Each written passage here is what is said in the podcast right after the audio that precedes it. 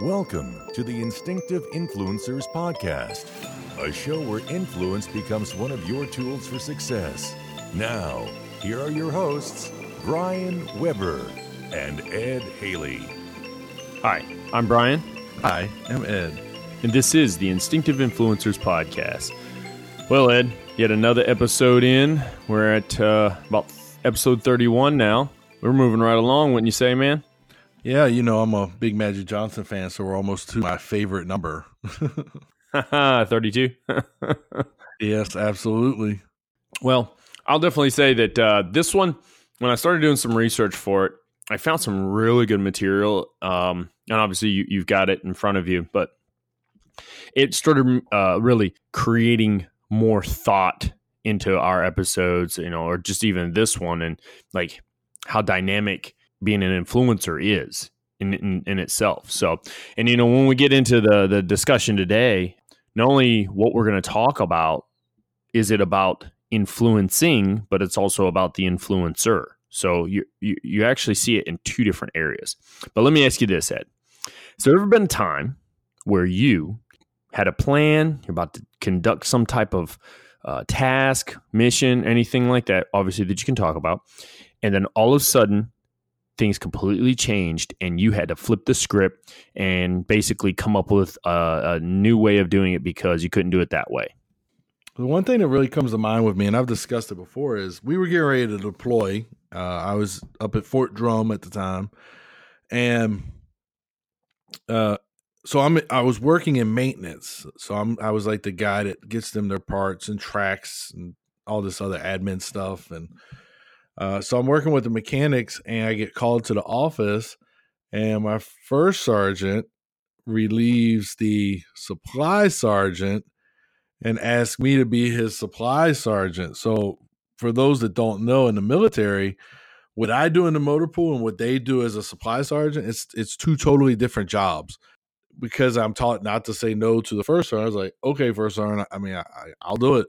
So I'm gearing towards a deployment, thinking motor pool operations, maintenance operations, and then bam, I have to pivot. And now I'm thinking big picture. I'm thinking about turning in equipment. I'm thinking about signing for equipment when we get there.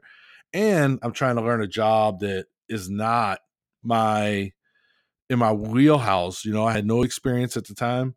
Um, so I had to learn and I've talked about using the soldiers. I had to help have them help me to learn.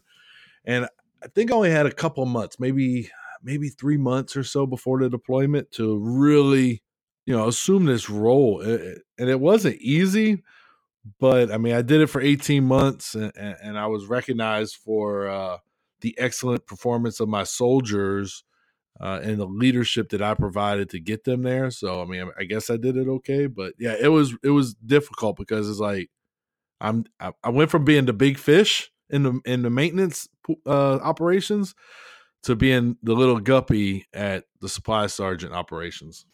I don't know. I mean, I wouldn't know if it would be considered being a little guppy because that's still a big that's a big piece if you think about it. You know, I mean, logist logistics isn't just the same thing everywhere, and to take on, especially your particular uh, wheelhouse of logistics that you you've been trained for years is not the exact same thing as the the company supply level. It depends upon the you know the the size of the company and all that.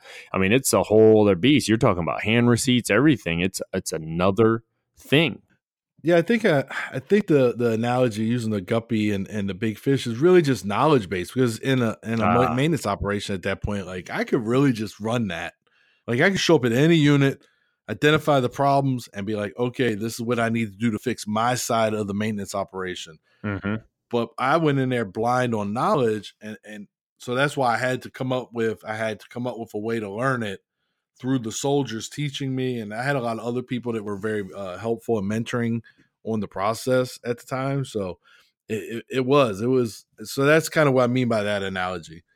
Oh, okay, yeah. I mean, and if you think about it though, like you took on you took on a role where confidence really had to play a, a, a- vital piece in this. Like you couldn't be overconfident, but you couldn't be underconfident, you know? So you you kind of had to you kind of had to like have that equilibrium of confidence uh, to be able to you know, know that, all right, I don't know how to do this, but I need to learn this. And then at the same time, okay, I understand this part, no problem. I'm not going to show that I'm a, you know, know it all type situation. So really, it's like you had this little, it's almost like a balance scale of how much confidence you had.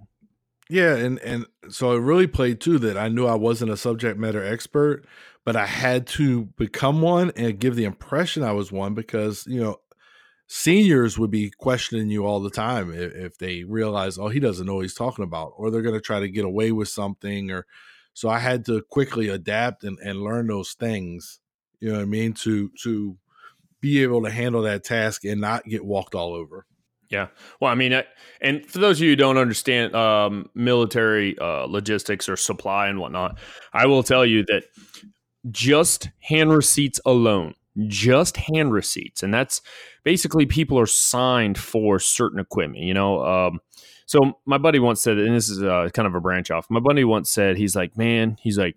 I was in the army. I was signed for millions of dollars worth of equipment. I was given ton, a bunch of soldiers to, you know, to uh, manage and be responsible for and all this. And he's like, I got out because he got out of the army um, right after we got back from Iraq for that first deployment. And he's like, I can't find a job that allows me to, you know, have that same responsibility, that, you know, that's to where I can have ownership on it and whatnot. And I'm like, man, that's crazy because it really is funny how we we make a certain amount of money, but we are literally responsible for millions of dollars worth of equipment.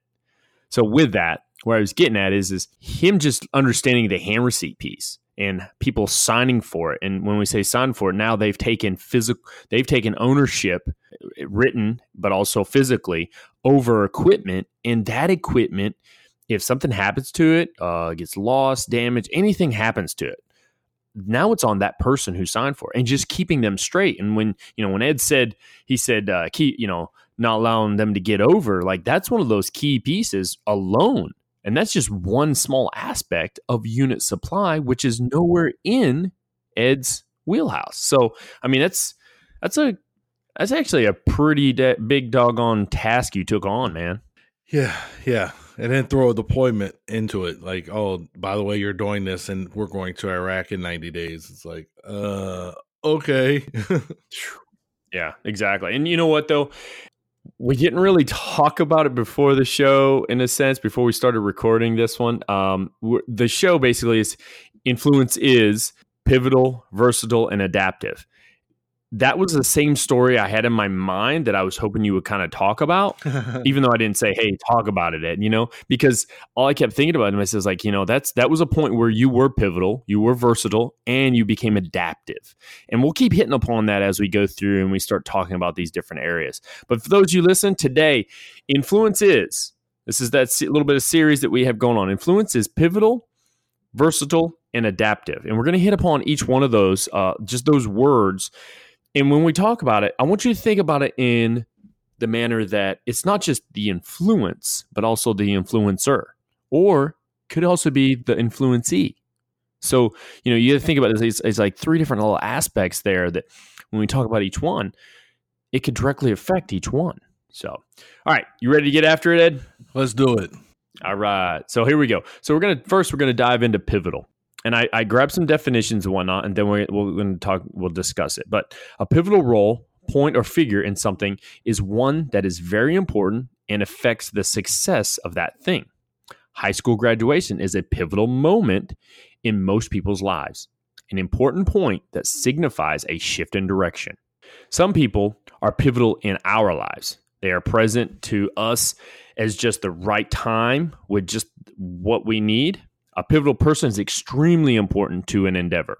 The success or failure of the project may hinge on the actions of the pivotal person, that person being the one who directs and guides other contributors to the project.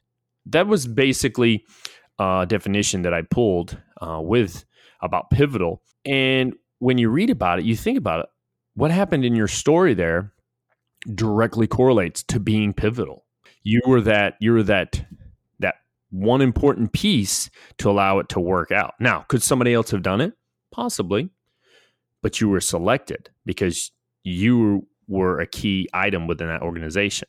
Yeah, you know, this reminded my man uh, reminded me of my man Winston Churchill, and everybody always says that he was the perfect person to lead Great Britain during World War II. Like he was that pivotal, you know, person, especially once they get pushed out of Dunkirk and they're pushed off the European continent. But his will, his determination kind of kept Great Britain in the fight. Another leader may have surrendered at that point. Like they were they were they were whipped pretty handily already. But he didn't. He he stood up and you'll hear that a lot about him is he was the greatest prime minister possible for that moment. Yeah, absolutely. You know, and we think about the the whole pivotal piece. You know, there's there's different elements of being pivotal. You know, Bill. Not only are you the key, like the main cog in it, but there's also pieces of you of that cog that help form the inner guts of the cog, right? So to hold basically the structure of it. it just I think of it as like a gear or cog. And if it was just the outer shell, it would collapse under pressure. But what if you took and you sectioned off pieces then each one had a little the, the each one is like its own little element of that cog. And if once you get each one of those pieces in there now you have a solid uh, object that allows uh, to, for it to work or the whole system to work. Let's think about you know we've talked about these things before but vision or values or you know a positive attitude or even just being appreciative of others like those are all little aspects that help being pivotal there was a i read it here we go. A dream is your creative vision for your life in the future. Leadership guru Dennis Waitley said, You must break out of your comfort zone and become comfortable with the unfamiliar and the unknown. When I think about when I think about what you went through, Ed, you were very uncomfortable probably right off the bat. You you probably had that that in, initial shock, right? Oh yeah. But at the same time, you all of a sudden you're like, I got to do this. It's not like I can just say no. You felt like you had to do it and you did it. You did the mission. Yeah. Um, and and so part of it was I came in and and you know I had three soldiers at the time and so when I came into the situation I absolutely went straight to the three soldiers and said hey here's where we're at right now here's where we need to be here's where my knowledge is at here's what I need from you to help me and so I painted this picture of them on how we're going to succeed and get out the door and on the plane and on our way to Iraq so that they had a, a firm understanding of, of what we needed to get accomplished. And I think that helped a lot. Yeah. But I had a little rapport with them because I was in the organization. It's not like I was somebody new coming in organization. So that helped. Yeah. Well, and, and so let me see this then. You basically give them a, a vision of what needed to be done. But at that point in time in your career, your knowledge base, did you really understand what a vision was? Uh, I don't think I did. I don't think I really. I mean, I knew. So I, I was doing it, but I didn't realize. Hey, I'm giving them my my vision. You know what I mean? Like I really, I don't think I did because I was. But you presented. Eh, I I'm not gonna was.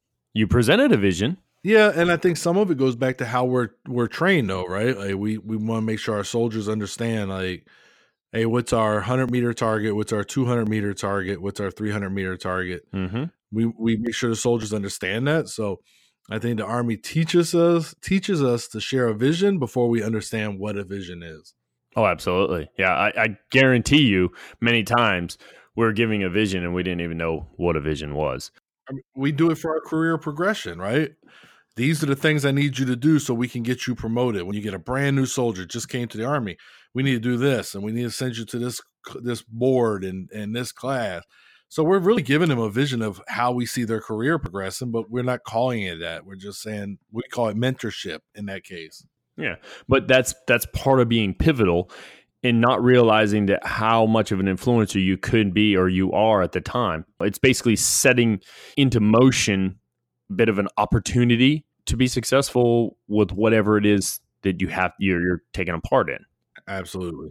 Let's think about the let's think about the uh, the core values of it though you know? Like so for instance you said hey i had to make sure to keep people in line or straight to me that that sounds like there's a there's a bit that has a lot to do with some type of values base because you know if somebody said oh well you know can we just like we just say it's missing and you could possibly write the paperwork up that it's missing and then next next thing you know you've done something illegal and you're on the cover of Army Times uh, yeah, and you know what else this reminds me of, Brian? The book that we uh, are going to be doing in the future uh, great leaders have no rules. In, in, it, he talks about how when you start a business, right? I'm I'm the one lone employee, and then I'm going to interview, say, three people and hire them.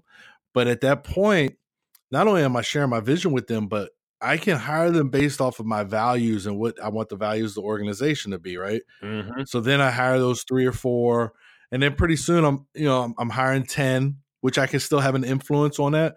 But as the organization grows, it becomes more difficult for me to instill my core values directly on them. So now that's where whoever's going to be under me, I need to instill my values on them so that they can instill those values on the subordinates and, and trickle it down as the company continues to grow. And he talks about that in that book. Oh, yeah. So when I read this article, this is or when I read this piece, that's immediately what I thought about was, you know, yeah, yeah, for the first 10, 15 people you hire, yeah, I can instill my own values and, and hire people according to what I see as the values of this organization. But eventually, you know, it gets a little more difficult. Yeah. And and that's that falls right along with what we talked about. You it, when it's that first 10 or 15 people, you are that influencer who is pivotal but then now, once you start hiring, once once there's other people involved, now they have to be that pivotal piece that influences or is influenced also at the same time through your influence. Uh, yeah, that's that makes that's a really good uh, analogy there. Thank you. Let's talk about pivotal leaders. They have a positive attitude. This is you. This is you, my friend. Uh, so this is you because you do you you so when we, like we talk about many times, we've talked about the curriculum change where we worked before, but you were very positive on what the outcome was going to be.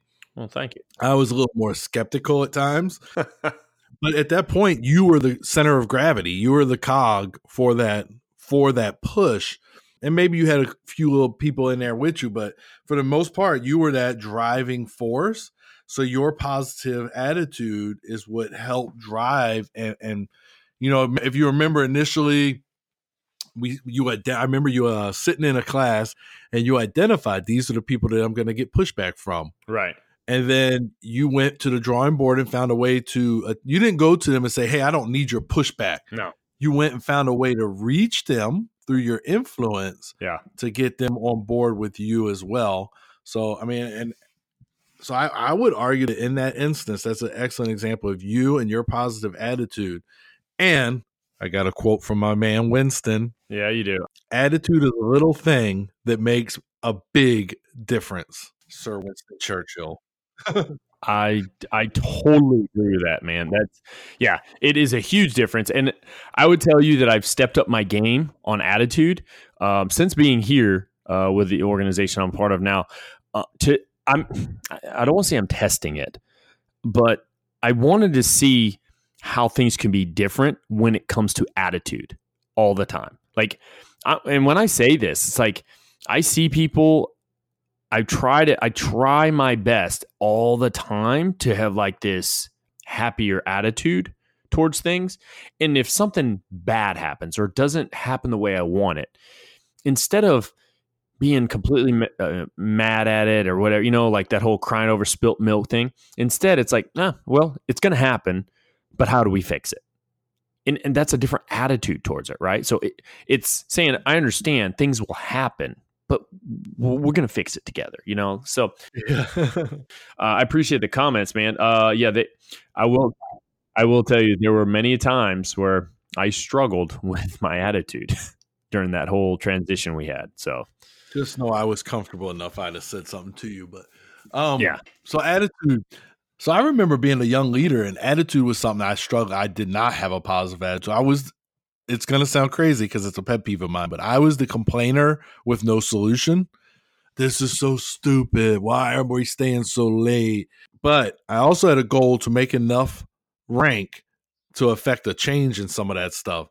but my attitude at times stunk. And I, I wish I could recall my aha moment. Mm-hmm. But at some point, I had an aha moment. I was like, all I'm doing, and I tell my wife this sometimes, all I'm doing by having this bad attitude about a situation is making myself more upset and making those around me miserable.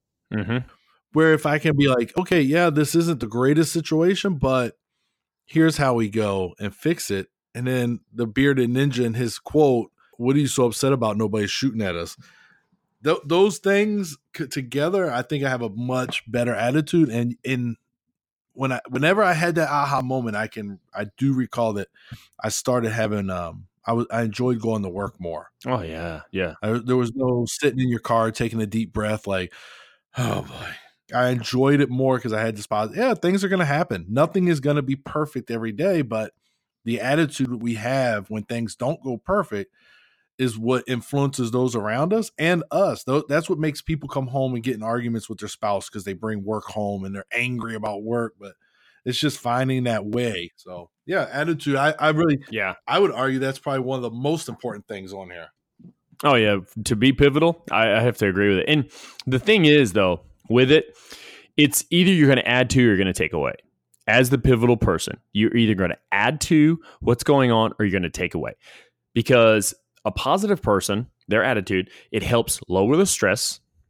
It helps keep the team focused on whatever the mission is or the task is. And it builds a stronger morale because people want to be around you. But let's say you have a bad attitude. And we've talked about this in previous. You know, we talk about in the science of likability too, right? Yeah. When people see you and they're happy, they're happy to see you, it helps elevate it elevates that whole atmosphere. That that just I'm telling you, it's like ever since I've been doing, you know, like trying to change certain elements of how I present myself all the time. And don't get me wrong, there's a difference. I'm not bubbly, you know, like and that bubbly like a lot of people see that as fake and it's just really does it really people like, tend to just kind of like frown upon it but it's literally looking at people telling them you're glad to see them giving them a high five smiling at them. I mean just you know we talked about we just talked about the last episode too. It's just those small things that will help lower the stress. And and you know what's cool too about that? When your attitude is even if you don't know what the heck's going on as that pivotal person at that moment, most of the time, because they know how you you are because of your attitude, when you go to ask the question, well, what's going on? How can I help? They will allow, they will talk to you about it.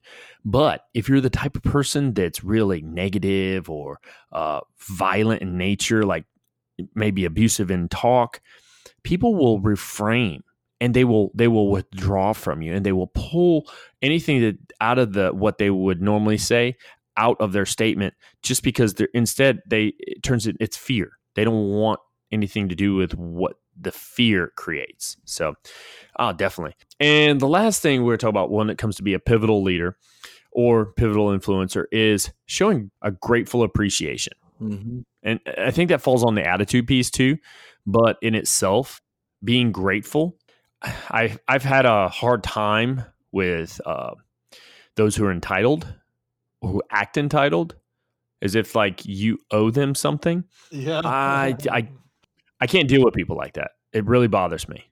I I do deal with them, and, instead. I try to open up that pathway of showing them that you're not entitled to anything. You have to work for everything in this world. Um, yeah, there are people that they grow up with a silver spoon in their mouth. Yeah, so what? I got it. They get a silver spoon, whatever. Their mom and dad, grandfather, whatever, they gave them money. So they they always have all the luxuries of life. Or, you know, just it's just the entitlement of like everything is owed to me. That's that can really uh that can really get on my last nerve sometimes. it sounds like a very sensitive point for you. It can be. It can be. But but showing gratitude towards people, I don't I don't feel like that's an it's something that they think they should get. You should do it anyways, no matter what. Right? Yeah. Just absolutely. You know, being grateful no matter what.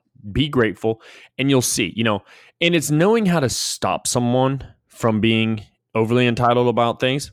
You know, it's like, hey, you know, I'm really glad you're here. Blah blah. blah. Well, this place would, you know, that that, that would be the conversation of going is, hey, yeah, I'm glad you're here. We really we we, constantly need your help. Blah blah blah. And then that person talks about this place should. I'm the one that gets everything done. That's usually right about there is where my tipping point hits, and I'm like, well, hold on now. You're not the only person here that makes everything happen. There are other people that are involved. We appreciate your your service and everything you do, but just remember you do have a place. Yeah, and so this is also uh for me anyway, when we talk about grateful appreciation, that's when these when we get up there and we acknowledge those that make us successful. That's especially as a military leader. All right. So you're gonna get an award for whatever, for Iraq, Afghanistan. You get your award. Not when you're you don't get up there and say, well, you know, I did this, I did this, because you're a representation of what your soldiers accomplish. So those are the ones, you know, I want to first and you know, I want to thank my soldiers for making me mm-hmm. uh, better because then that gives them that buy-in that he realizes we're a part of his success too. It's a, it's it's a group uh, success. So I think that that's important to acknowledge those that help you get get there. You know. Yeah, I would have to say that was like one of the statements that our old our, our old sergeant major used to say all the time is like he used to say it's not me that's in the classroom getting after it every day or he said something like that and he said no it's you all you're the ones who are making this organization go and statements like that that's exactly what it that's that's appreciation across the board for everyone though yeah. you know because just because uh, you're the leader doesn't mean you're the one making things happen. You're just there to help help keep it running. Well, and we so yesterday yesterday I had the honor of going to Bastogne, and you and I talked about before the show, and I just want to. Um, so General McAuliffe, who was the commander of the 101st Airborne Division, he gets this letter. He's admired. The writer admires him for his courage.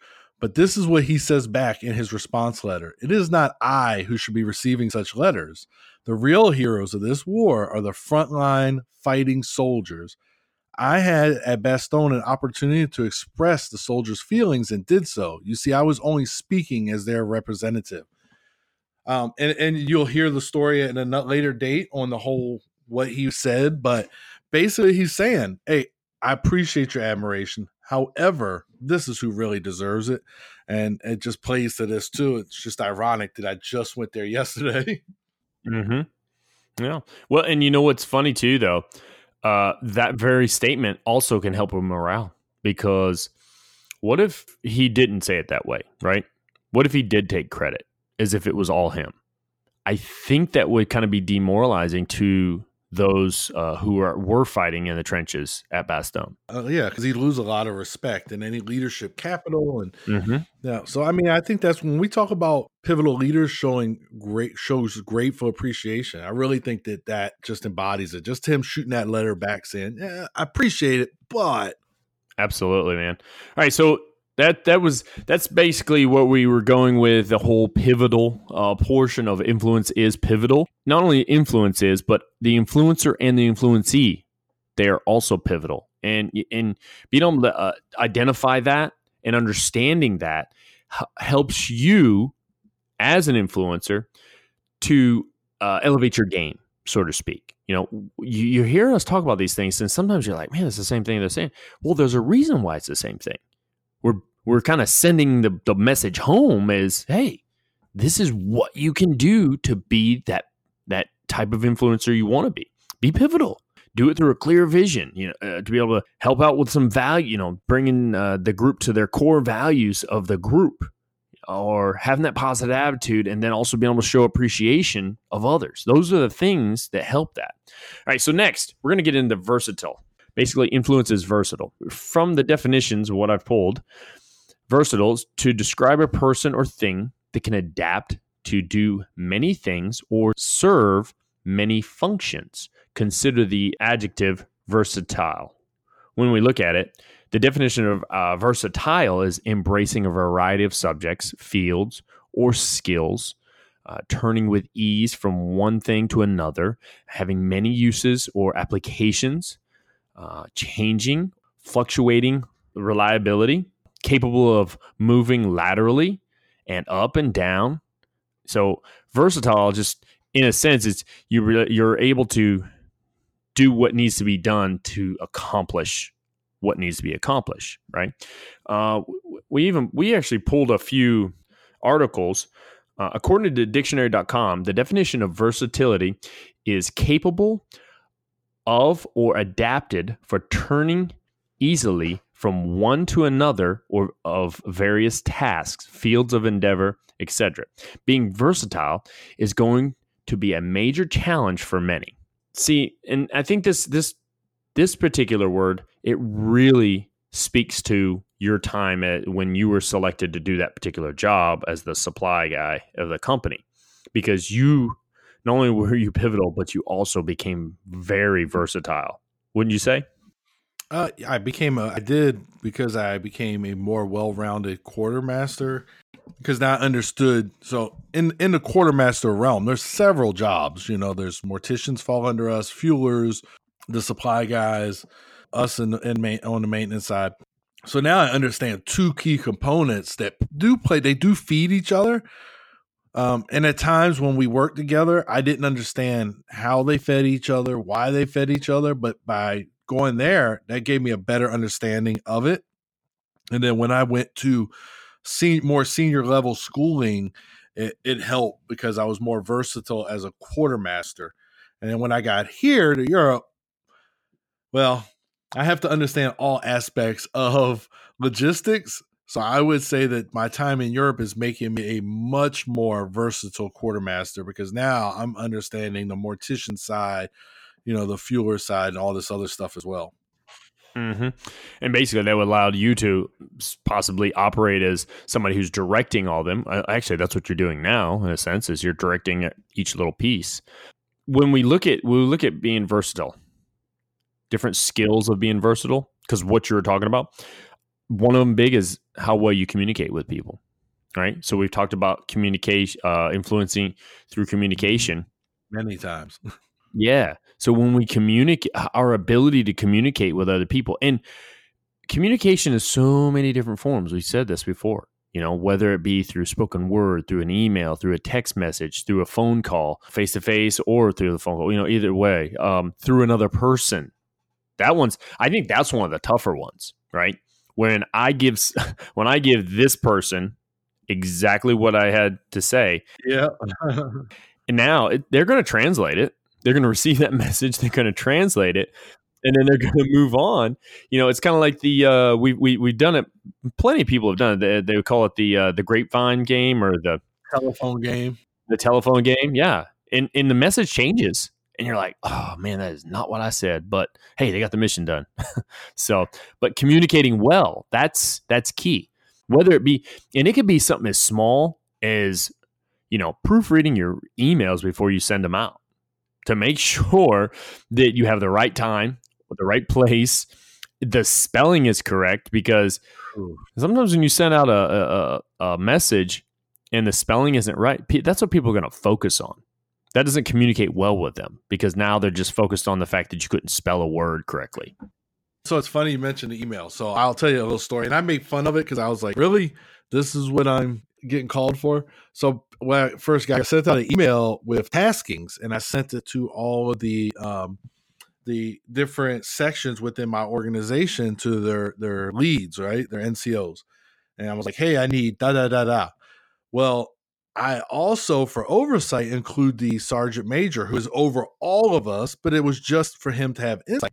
But I put him on the to line, and and he really had me call him and he's like are you telling me to give you these names? And i said no sergeant major it's for insight.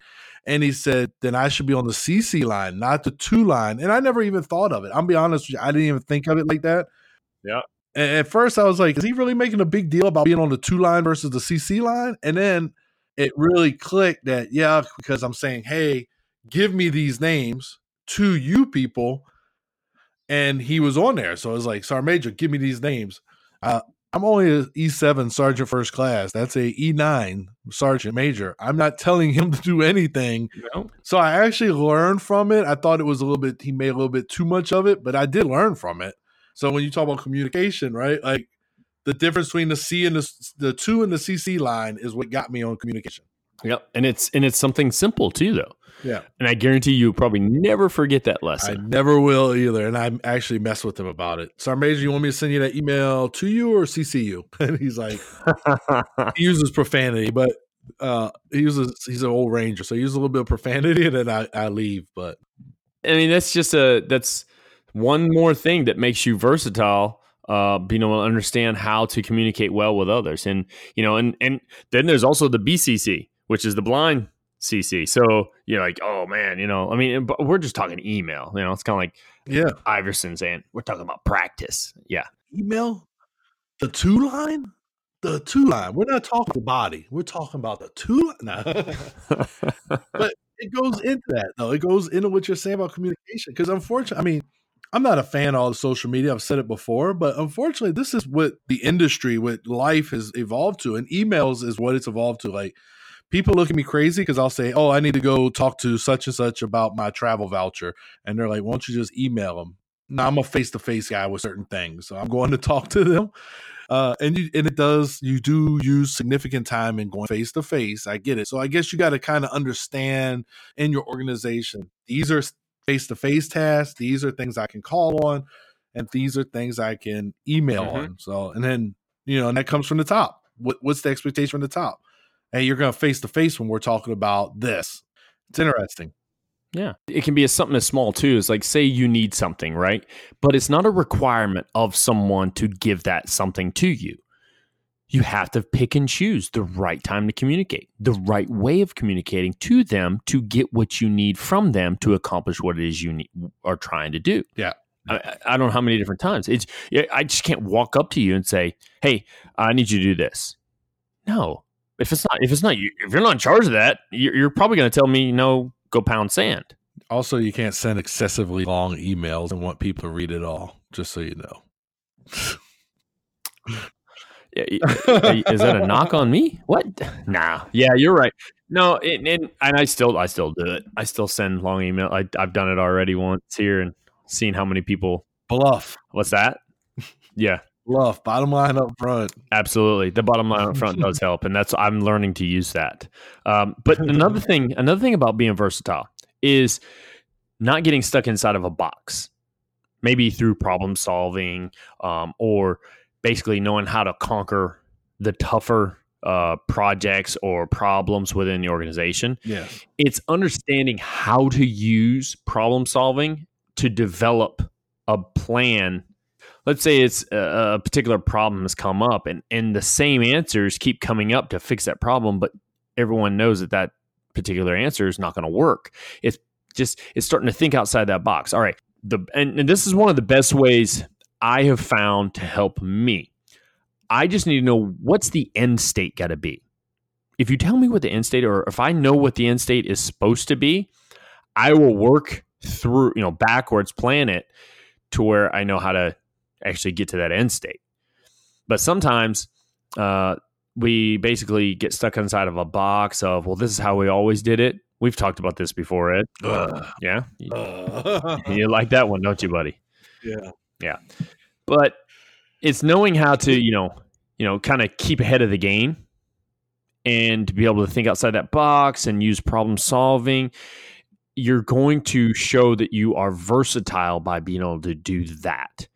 Being able to hone your skills in you know if this small problem here has been it's been a problem in the organization for a year or two and all of a sudden you're like well let me have a hold of it. And then you fix it whoa Yeah. now you're just you've shown how versatile you can be It, so this one, I actually had a problem with this when you and I were working together with somebody. So if you're, for me in the military, right, and, and no matter where you are, you should be able to make some decisions on your own based off of historical data, your experience. But don't look for me to, to validate. Like, make a decision.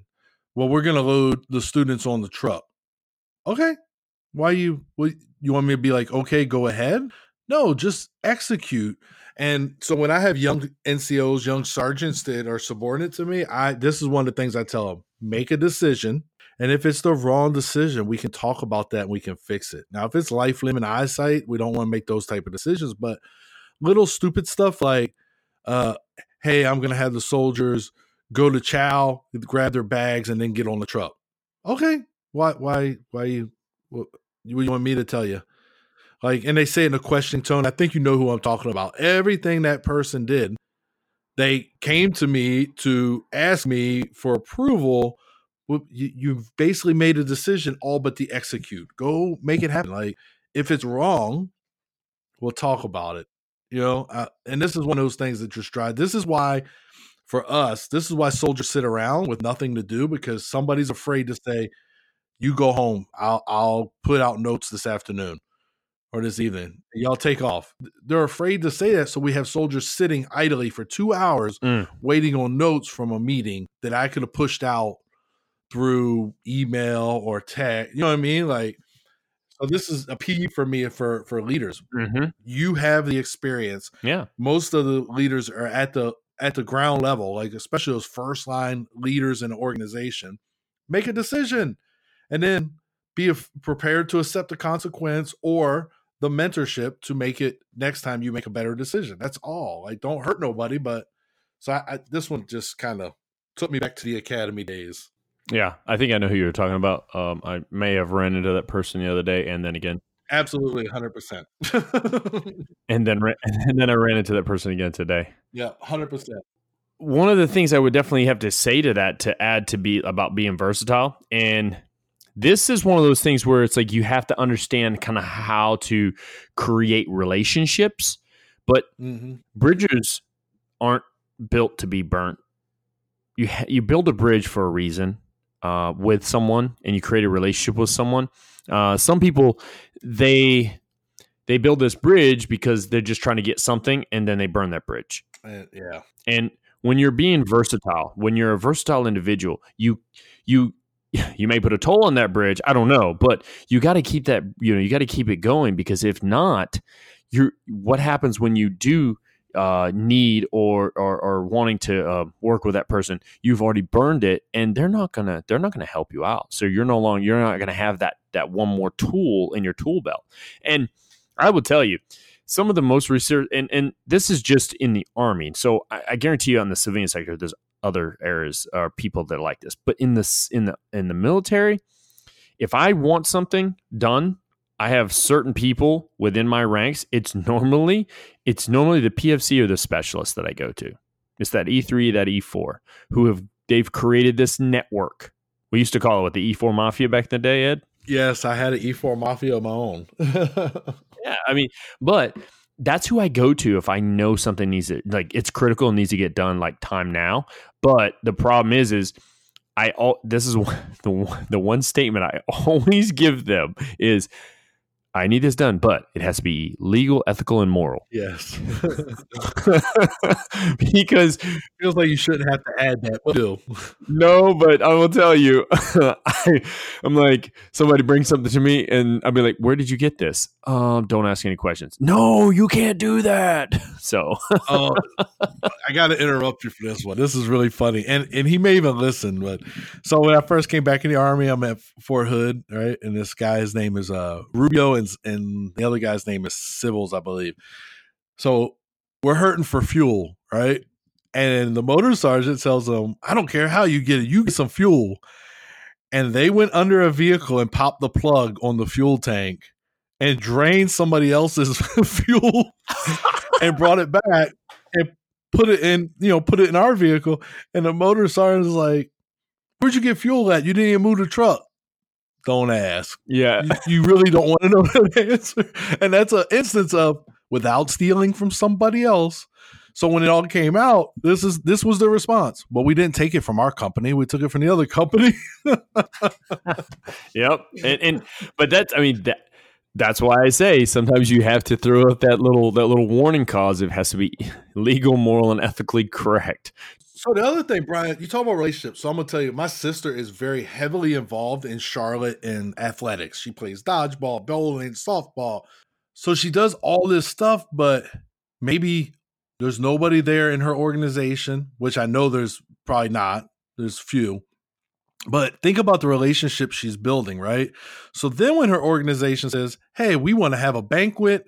Oh, you know what? I play with a guy who runs a catering business. Mm-hmm. And now she can use that network not only to help her plan this banquet, but now she's helping that guy to increase his income too, right? Mm-hmm. So networking has always been a very important thing, and I actually think that in the army, I think professional networkers, uh, because we're always talking, and, and it's gotten different. Um, in the latter part of my career, I find now that you get a lot of handshakes, a lot of introductions mm-hmm. to people, and you're like, okay, so you work for Defense Logistics Agency, you work here, and those are those are relationships that when you see them out and about, they're like, hey, I know you, hey, how's it going? And then when it's time to retire, maybe those are the people that are like, hey, uh, when you retire, send me your resume.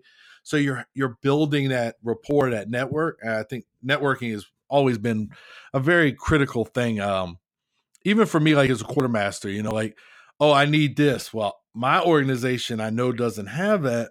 I'll give you an example. I'm deploying and we were out of straps for one of the trucks one, to tie down like ammo and stuff. Well, one of my friends, they had just came back from deployment, so they're not going anywhere.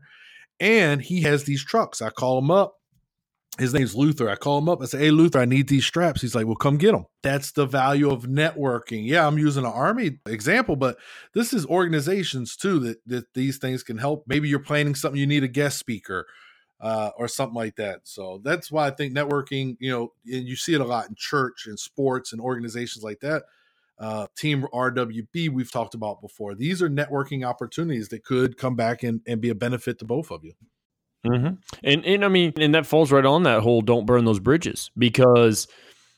Yeah, I mean, let me ask you this: How many people? And I can, I as soon as I say this, I know of one that you would say his name like right off the bat, like that instant.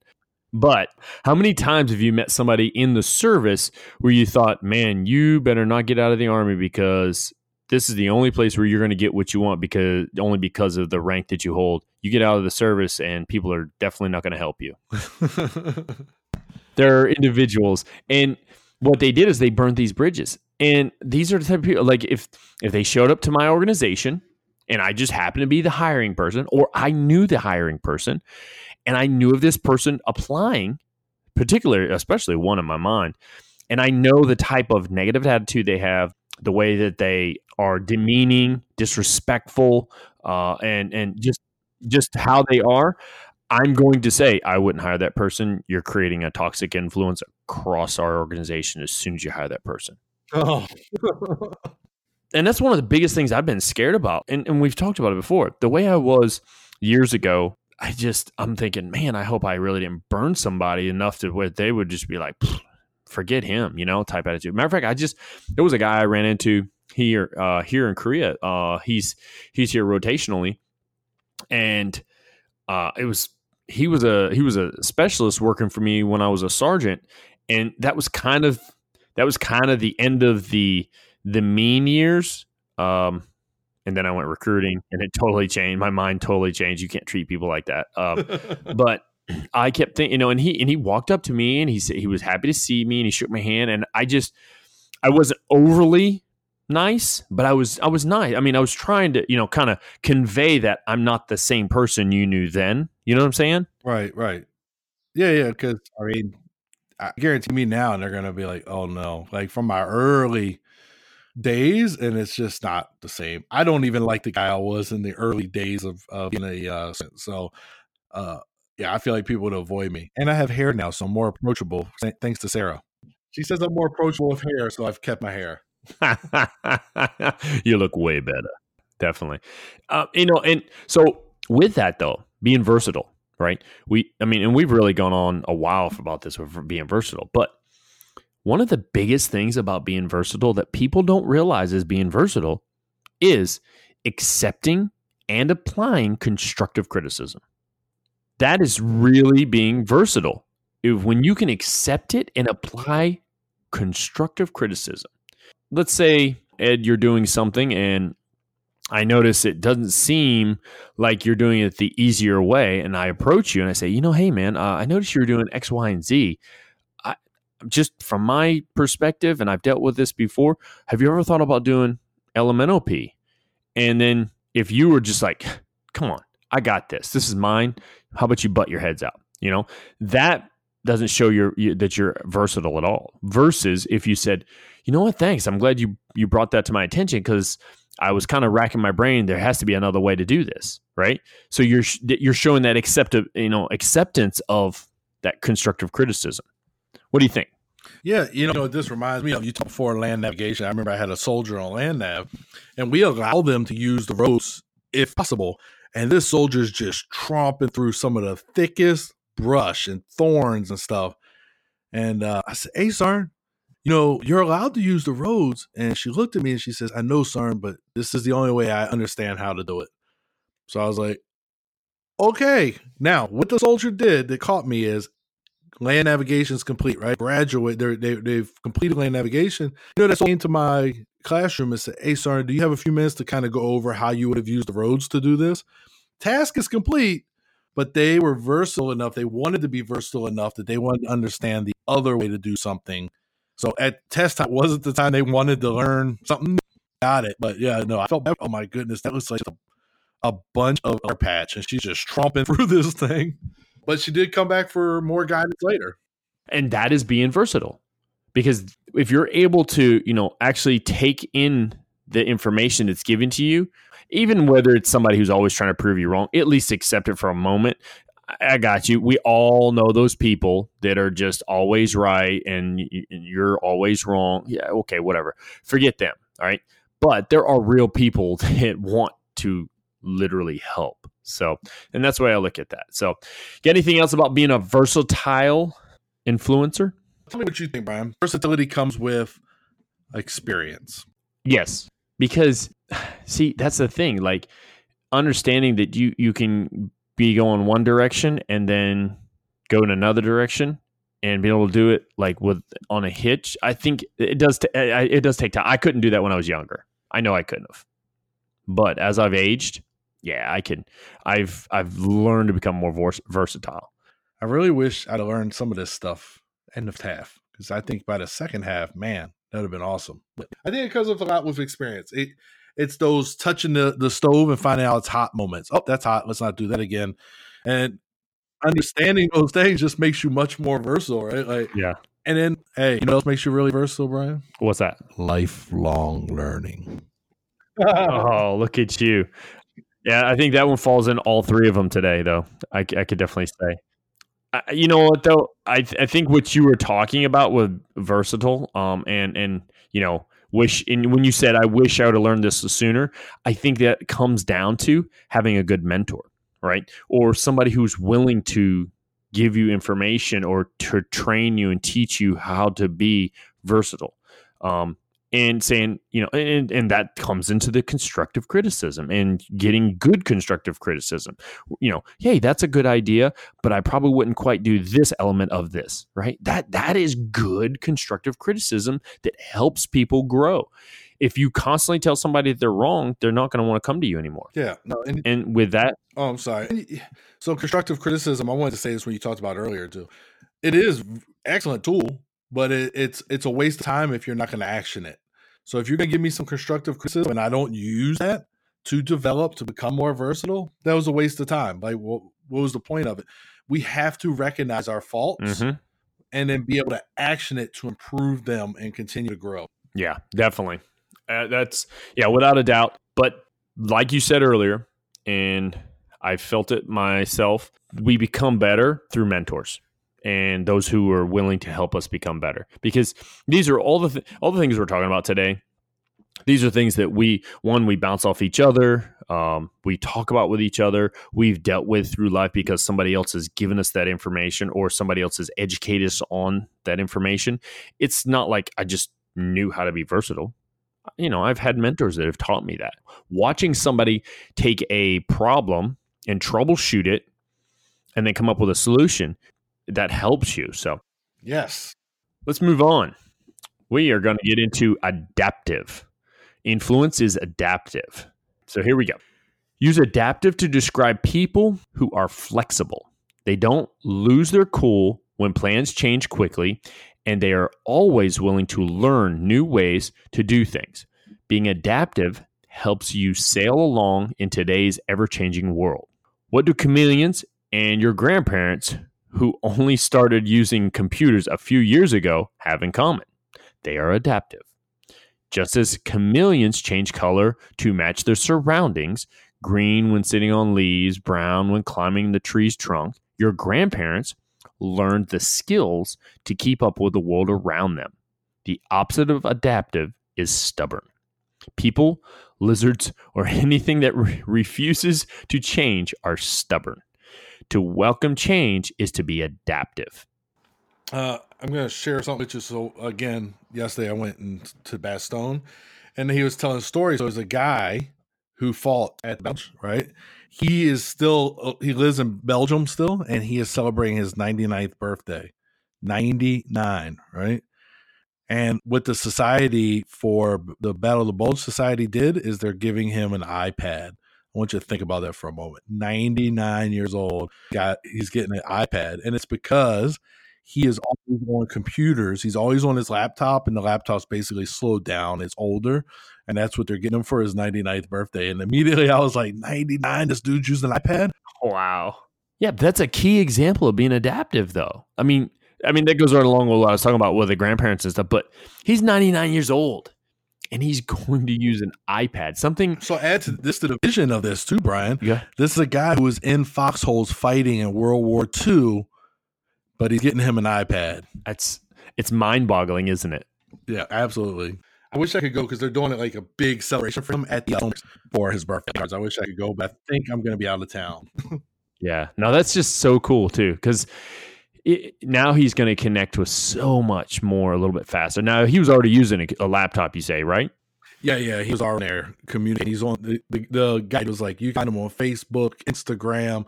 He's Snapchatting like ninety nine. That's awesome, man. Yeah, yeah. But now think about it. Think about this now.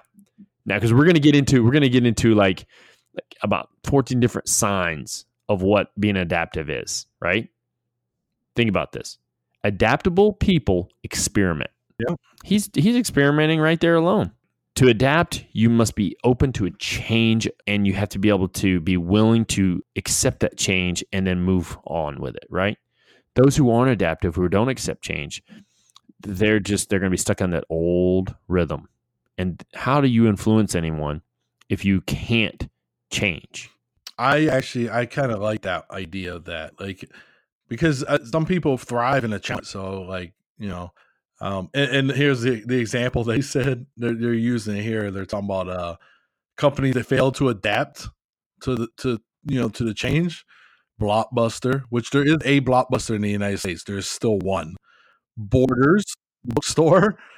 Uh, those are those are pretty good examples. Like they just you know they didn't adapt to change and, end up. But um, some other companies saw an opportunity and, and changed you know things around and, and, attacked an audience different. So I, I like the idea of challenge.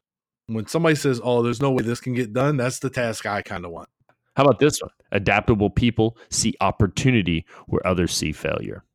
Oh yeah or the, there's that michael jordan uh, commercial you know he talks about taking a thousand shots but it's the one that he makes that wins, you know, wins a championship or whatever. That's the one that made the other thousand misses worth it. Mm-hmm. Yep. And what do you think about it though? I what is it? uh I'm trying to think who was said it was Edison. He said I didn't he I didn't fail a thousand times. I just found a thousand ways not to do something. Adaptable people are resourceful and think ahead. We talked about just a few minutes ago when we were going about being versatile. So you can you can interchange versatile and adaptive in a sense, but at the same time, I feel like adaptive is the outcome of being versatile. I'm versatile and I'm able to adapt because I'm versatile versus I can't be adaptive and then because of that I'm versatile. If you think about it, being resourceful, that can uh that can help you adapt to whatever situation like you were talking about. Um, if i know like you're talking about your sister and she needs to set, uh, help get a banquet set up and she happens to know somebody who's a caterer and maybe somebody who's done part-time dj and because she got to know those people now what is she she would become adaptive to that situation uh, versatile and adaptive because she's able to resource that or, or or even ask for opinions. You know, maybe she's not asking that particular person to be a part of their uh, of their banquet. Maybe she's asking them of what their opinion is about X, Y, and Z. Yeah. You know, and that you know that helps. That's part of being adaptive. Yeah, no, I, if it went wrong, it's not my fault. It has to be somebody else's fault. If it went great, oh, I did that but you really weren't the driving primary force. But yeah, look what I did. Look what I did. But if that thing would have failed, then it's like, well, I was only the alternate. That was the primary. So adaptable people, they don't whine, they don't blame, and they don't claim fame. Because I think all those kind of go together. Whiners like to blame other people, and then they they seem to be the same type of people also like to claim the the glories and and give all the bad credit because you think about it when I'm if I'm whining about a particular thing, you know, I don't want to be blamed for it and if something happened good, I want to be able to say, "Oh, that was me." But if it's something bad, I don't, you know what I'm saying? Like, I mean, that's not what I do, but I can definitely say that I've noticed people those are not adaptive people whatsoever. So, the whiner is bad, but the worst type of human being is a whiner with no solution you complain about something to me and come with something to fix it. Or even if that thing is way off base, I'm like, that absolutely is not going to happen. At least I know you put some thought into it and attempt.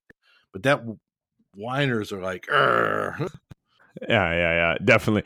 No, I, I just wanted to hit upon the whining part because I I really can't stand whiners, but I like to I like to t- uh, turn that kind of like on them and turn it into a positive. Like basically kind of, well thank you for whining about like point out that they're whining but then turn it into thank you for whining about that. You know what? I'm definitely going to fix that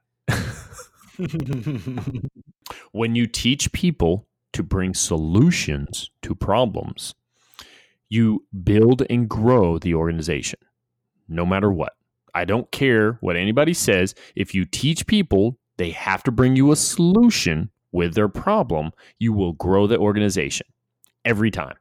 And you're also creating adaptive people. But one of the cool things uh, adaptable people do is they talk to themselves. Yes, my wife is a very adaptable person.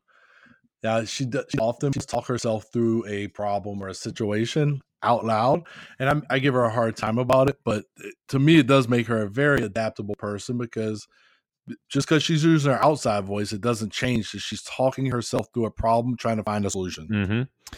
I I find, and so it talks uh, what what we've been reading from here. It talks about using positive self talk.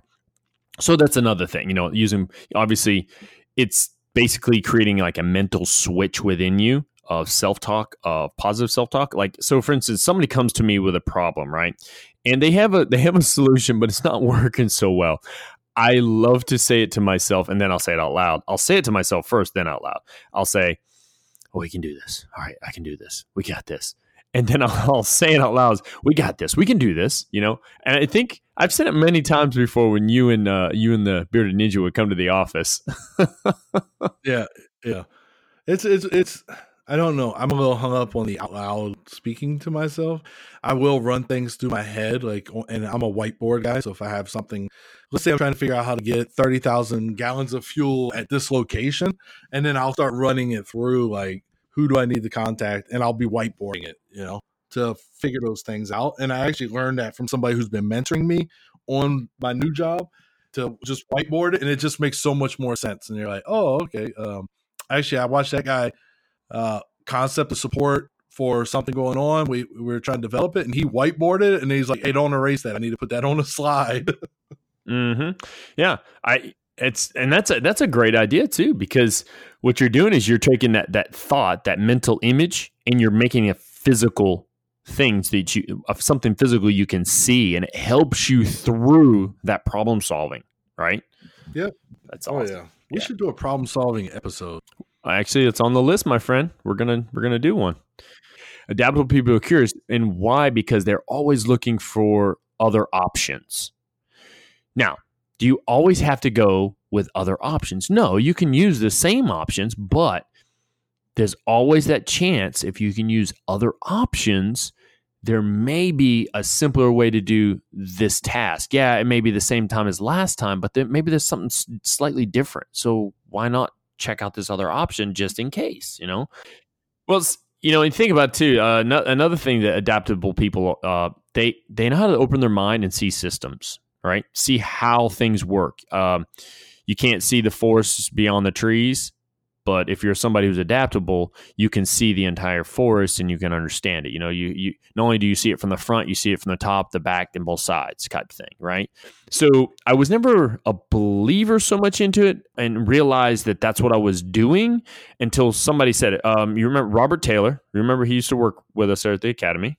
One of the things he said that I, I, I there wasn't a lot of, th- I mean, I didn't like agree with everything he said, but he said this, and I thought, man, that's like that's that makes sense. Is you, an organization should be a system based organization that anybody sh- can jump into. It's just different personalities may elevate that system a little bit, but you want to keep it system based. Let me think about it. Okay. Yeah. So plug and play. I should be able to pull the ninja out and put somebody else in there, and the system should make the wheels keep turning. Yeah. Now you have now don't don't get me wrong you have levels of competencies, you have levels of uh, an attribute. I'm using N2R attributes and competencies that that will make that person sh- a little bit better in that system or not. Right? Um, I know you don't like them, and you've said it yourself. The Patriots are a systems based team. Oh, here we go. Oh, yeah, I agree because Tom Brady would be garbage anywhere else. And I, I don't know that. I know he's to me he's amazing. But what I'm getting at is, you know, in that same situation, and I tell people I tell people all the time, systems based works as long as you have a system, right? And if you if, if you have that system, you can plug anybody into it. You the key though, key things are one competency of it. You have to teach them the system because if you just plug somebody in it and don't teach them anything they're not going to figure it out unless and then they're going to start building their own systems right? And now it's going to throw a, a, rock in the in the wheels. It's really easy to kind of visualize what you know what we're saying about systems. When you look at like look at phil jackson phil jackson in chicago and he wins the championships using the triangle offense takes his triangle offense goes to Los Angeles with different personalities and players, plugs them into the triangle. granted, he had two Hall of Famers in both organizations who played very different games. Mm-hmm. So he goes to LA with championships. So that system can be attributed to it. Yeah, he had two Halls at both places, but how much does that play into a system or, you know, uh, in, in Chicago, he doesn't have a dominant big guy like Shaquille O'Neal. In LA, he has that Shaquille O'Neal. So two different types of players, same success. So mm-hmm. yeah, systems and plugging and playing. I just don't know. I think Brady would be good.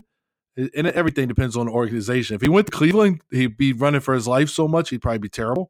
But as long as he's under Belichick, yeah, I think he's okay.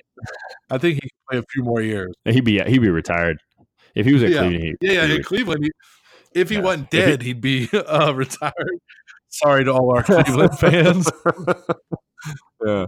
No, I'm I'm I'm a bit of a you know because I do love the New England Patriots, but I am a bit of a closet Cleveland Browns guy because I you know I recruited up there and I got to go to free games all the time and I felt bad for them all the time and now I see that I'm telling you, I mean obviously you know we're not even into the season yet, but this if those superstars that they've just pulled this year in, tw- in 2019 pull together, that's gonna be a good team. I'd be interested to hear uh, Justin from the academies take on it because he's been a lifelong yeah. Browns sufferer, and uh, I love when he talks about them. So I'd yeah. be interested what his take is right now. He's, you know what, he would be a good person we have on here. he would because him and I love military history. Yeah. Oh, yeah, yeah, yeah, yeah. We just have to make sure we warn him. Hey, listen, watch your language a little bit. Yeah, let's not infantry this. yeah, yeah, yeah. All right. So, last thing about being adaptable before we kind of roll this. You know, um, last thing that I saw here was uh, they know what they stand for, right? When you're adaptable, you also have that core foundation, and we talked about it earlier being pivotal.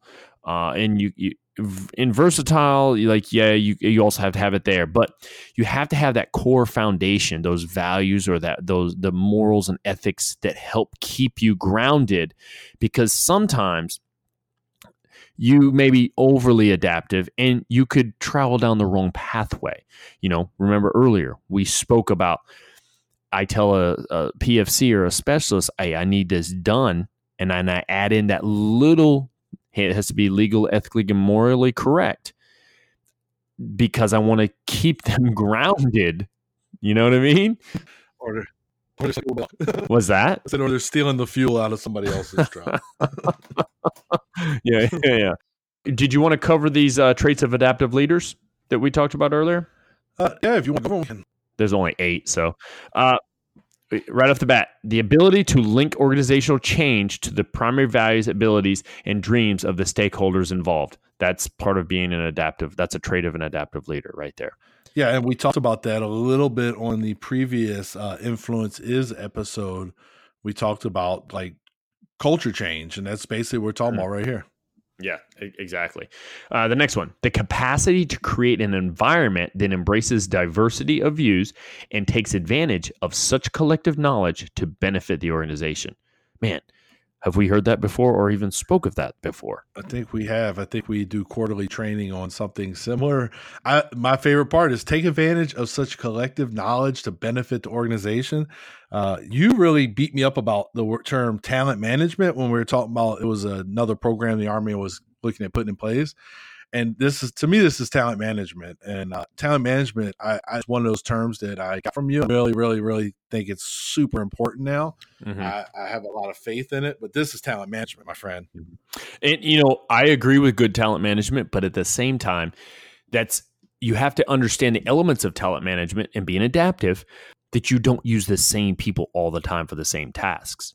You have to The horse will eventually break. yes, you mm-hmm. have to diversify that talent management by pairing people together, getting them to train other people. And I I think that's probably one of those things where that's why we are able to be victorious in many things we do or or successful in the service versus I I don't know. Maybe I'm maybe I'm saying this out of place because I've never been a civilian, but from what I've gathered on the outside world, people don't want to train others how to do their jobs because they're worried they could lose their job. And I like to me, that's just I don't know. It, uh, as as an old coach of mine used to say, he never cussed, but he said this one word, and I always thought, isn't that cussing? I didn't know what the word meant until later, but he'd say, let's just asinine, which means stupid. But yeah. but uh, I, that's one of those things, man. I just I'm I, I'm going to forever preach that of diversifying your talent management. So, all right, the next one, number three, the adaptive leader understands that change can be a painful process.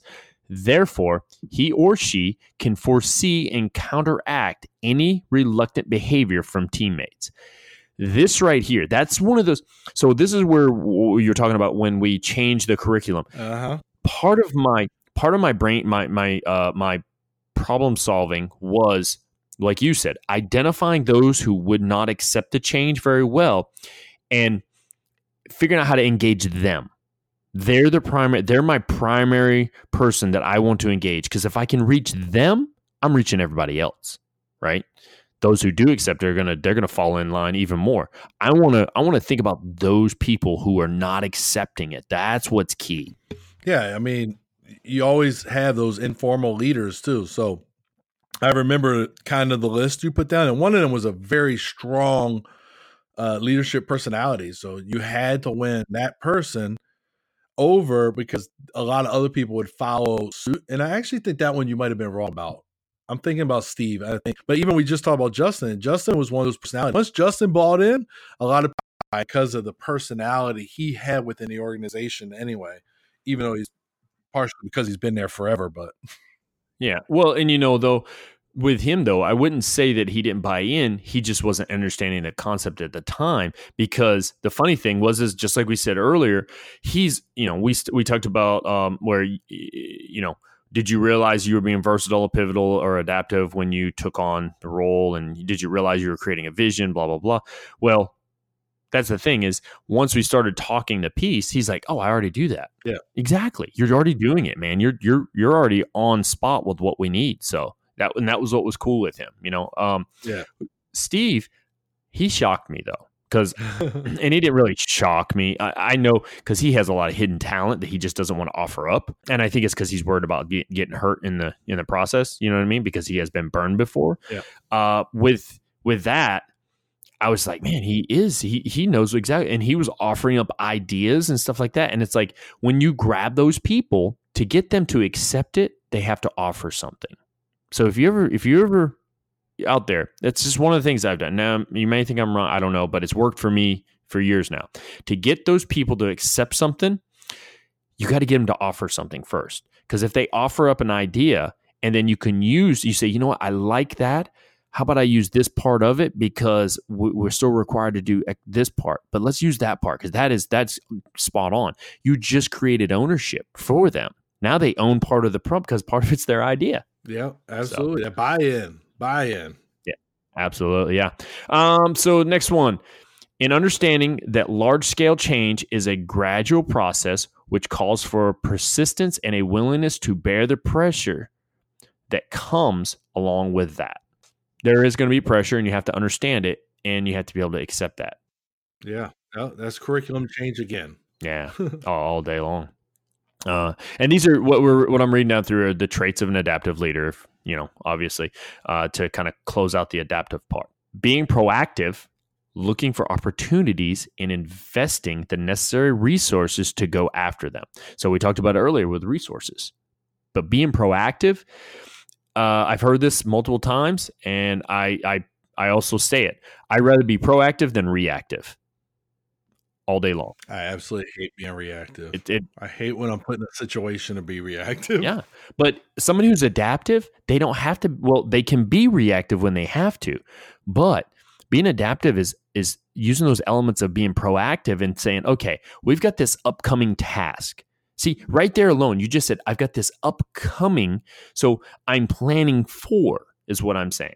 I'm being proactive, and that's that's key, man. I mean, all all day long. You know, if if I know I've got to get five people to this training, I, I got to figure out how to get them. I've got to figure out all these other elements to it. Well, that's yeah, I got to be proactive. I can't wait until the day before and then they not make it. You know, possibility. Admitting when they make mistakes in changing or abandoning non-productive strategies that falls right in the line with the constructive criticism we talked about earlier. Yeah, that's uh, and, and that's goes back to we've talked about before about you know um, controlling your ego. Mm. That's what I when I see that that's what I'm thinking. Like, okay, I, I was wrong, taking ownership, Jocko, taking ownership, and then uh, changing or abandoning non-productive strategies. Like this is the you know it's nothing worse than you put a lot of effort into planning something and having to admit that your plan was faulty and we need to go a different route. Like it hurts because you put you invested in that. That's your baby, but you still have to be willing to say, you know what? I put 20 hours into this planning and this is just not the route we need to go. So let's look at another strategy. Let's go to a different course of action. Mm-hmm. Absolutely. And that's my ego being checked. Yep, exactly. And it's just putting you in check. And I mean, everybody, everybody falls victim to it at some point. It's just knowing how to identify it and then to be able to move forward. Here we go. Being open to experimentation and risk taking. This one, that one, you know, being an adaptive leader is and being able to experiment or take risk, that can be kind of a thin ice area sometimes. Depends upon what you want to risk here, you know. Um, and and frankly, I'm just going to say it. Some people just are not good at making that that type of decision or they're not willing to because they're too scared to. That comes with confidence and building confidence and training those people and, and, and educating them on the whole process. But risk taking, as long as it doesn't uh, do anything ethically, morally, or illegal, you're good. Life limit eyesight. yeah, or you're not you're not dumping millions of dollars of a company uh, a company's profits into something that shouldn't be. You know. Yeah, I'm gonna invest in the widget. yeah. Liking and encouraging innovation among employees. That right there, that's part of that talent management thing again.